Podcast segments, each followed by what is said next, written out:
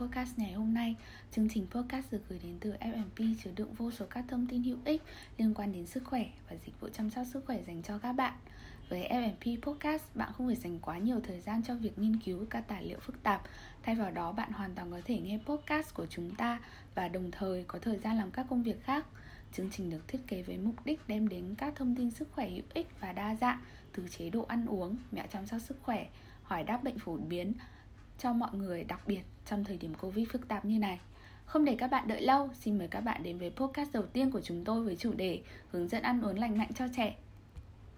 Đến với tập đầu tiên của ngày hôm nay, MP xin giới thiệu về chủ đề chúng tôi liên tục được nhiều gia đình đặt câu hỏi Làm thế nào để trẻ có một hướng dẫn ăn uống lành mạnh với sự cố vấn y khoa từ bác sĩ Philip Colin.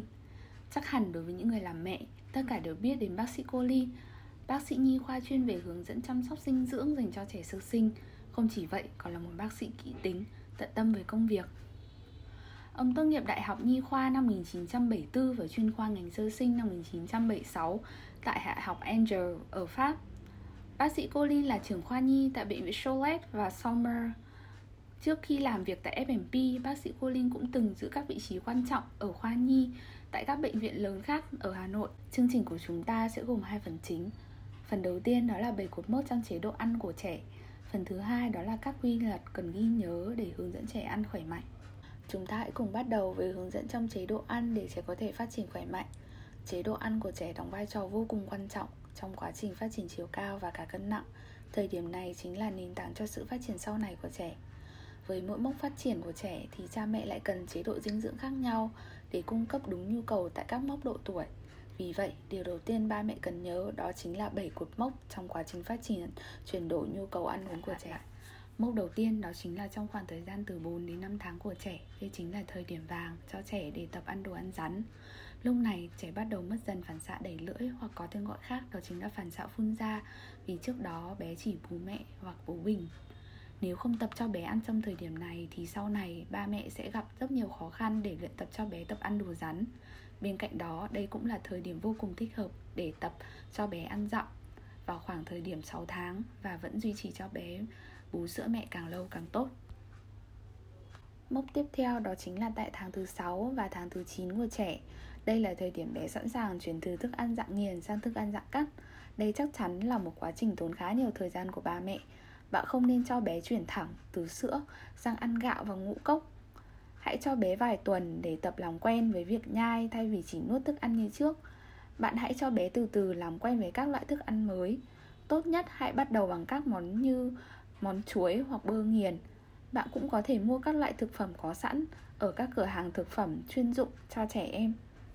Mốc thứ ba là khi trẻ đã sẵn sàng ngồi trên ghế cùng luyện tập các món ăn rắn. Việc bé có thể ngồi trên ghế cao được coi là cột mốc rất quan trọng. Tuy vậy, bạn sẽ cần phải luôn nhớ rằng việc thắt dây an toàn cho bé, kể cả khi bé khó mà với tới khay đồ ăn. Khi bé lớn lên và trở nên hiếu động, bé có thể tự mở dây an toàn cho bản thân. Vì vậy, Hãy tự hình thành một thói quen tốt là thắt dây an toàn ngay khi bạn đặt bé vào ghế, cho dù bạn nghĩ rằng bé không thể rơi ra hoặc trèo ra ngoài. Tại mốc tiếp theo là lúc trẻ có thể tự ăn đồ ăn bằng tay. Lúc này trẻ đang trong khoảng thời gian từ 7 đến 11 tháng, thời điểm trẻ sẽ cố lấy đồ ăn từ tay bạn. Nhưng ngay sau đó bé sẽ phát triển khả năng nắm gọng kìm bằng cách dùng ngón tay cái và ngón tay trỏ để kẹp những vật đồ ăn nhỏ. Tại thời điểm trẻ có thể thành thạo tự ăn và cha mẹ khuyến khích con khám phá nhiều loại đồ ăn hơn nữa hầu như bất kỳ thực phẩm bổ dưỡng và có lợi nào cho sức khỏe đều có kết cấu mềm như vậy bé có thể cầm chúng lên tay các loại thực phẩm như mì ý cắt nhỏ, các loại rau được chín, thái nhỏ như cà rốt, đậu hà lan hoặc bì đao, thịt gà và thịt mềm được cắt thành kích thước hạt đậu nhỏ. Các loại ngũ cốc hạt tròn nhỏ. Không chứa đường là những sự lựa chọn rất tốt cho bé. Mốc thứ năm là lúc bé bắt đầu sử dụng thìa. Thường thì bé sẽ có khả năng sử dụng thìa thuần thục khi chạm mốc 12 tháng. Tuy nhiên, hãy giúp trẻ trở nên hứng thú với bữa ăn hơn bằng cách để bé sử dụng muỗng từ khi còn nhỏ. Nếu bạn lo lắng bé sẽ nôn hoặc nhả ra, hãy để bé đeo miếng nhựa, yếm không thấm nước hoặc đặt một tấm thảm hoặc giấy lau để dưới ghế để về sau chúng ta có thể dễ dàng dọn dẹp hơn. Mốc tiếp theo đó là cho trẻ thử các loại thức ăn có nguy cơ gây dị ứng cao. Vì vậy bạn hãy cứ cho bé ăn các loại thực phẩm như bình thường Dù cho bé vẫn chưa tròn một tuổi. Để thận trọng hơn, bạn có thể tránh cho các bé ăn các loài động vật giáp xác hoặc đậu phộng bởi vì các phản ứng dị ứng mà các loại thực phẩm này mang đến có thể gây hậu quả nghiêm trọng cho tính mạng của bé. Tại mốc thứ 7, trẻ có thể uống nước.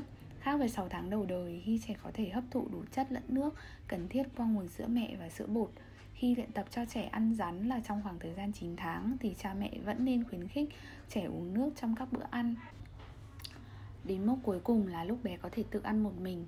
Việc luyện tập thói quen ăn uống cùng các dụng cụ đòi hỏi bé phải trải qua một quá trình rất dài để làm quen và sử dụng thuần thục các dụng cụ này.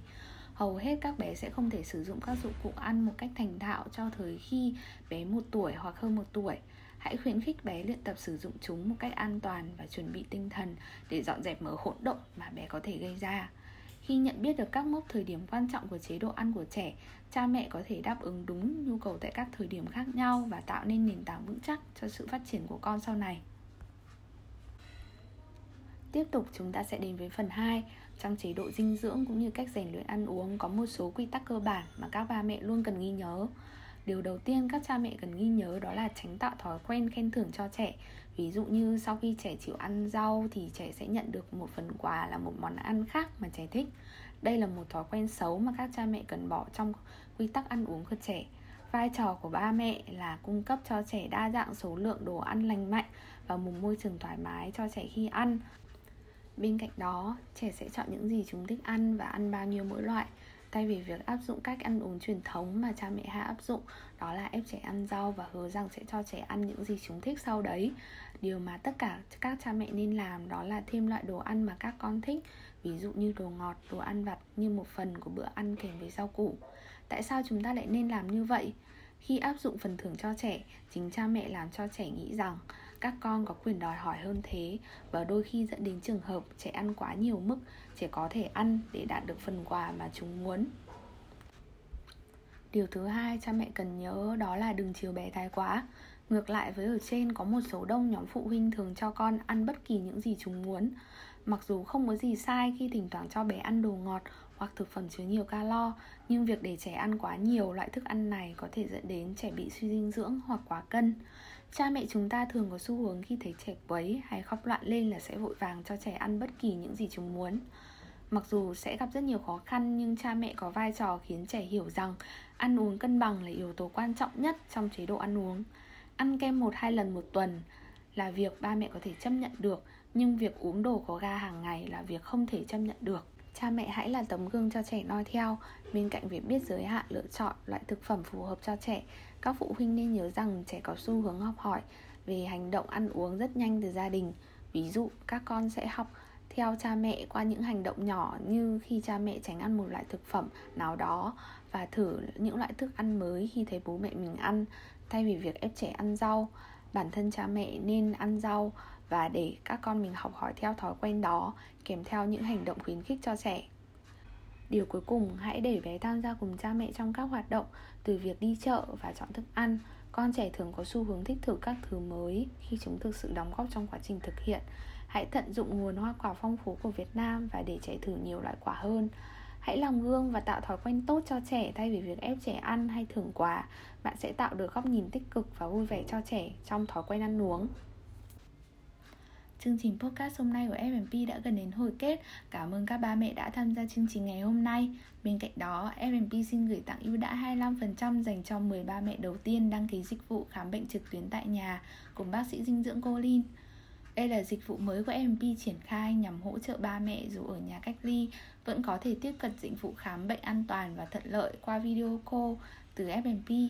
Và đừng quên chờ đón podcast tiếp theo cùng bác sĩ Colin vào tuần tới. Chào tạm biệt và hẹn gặp lại.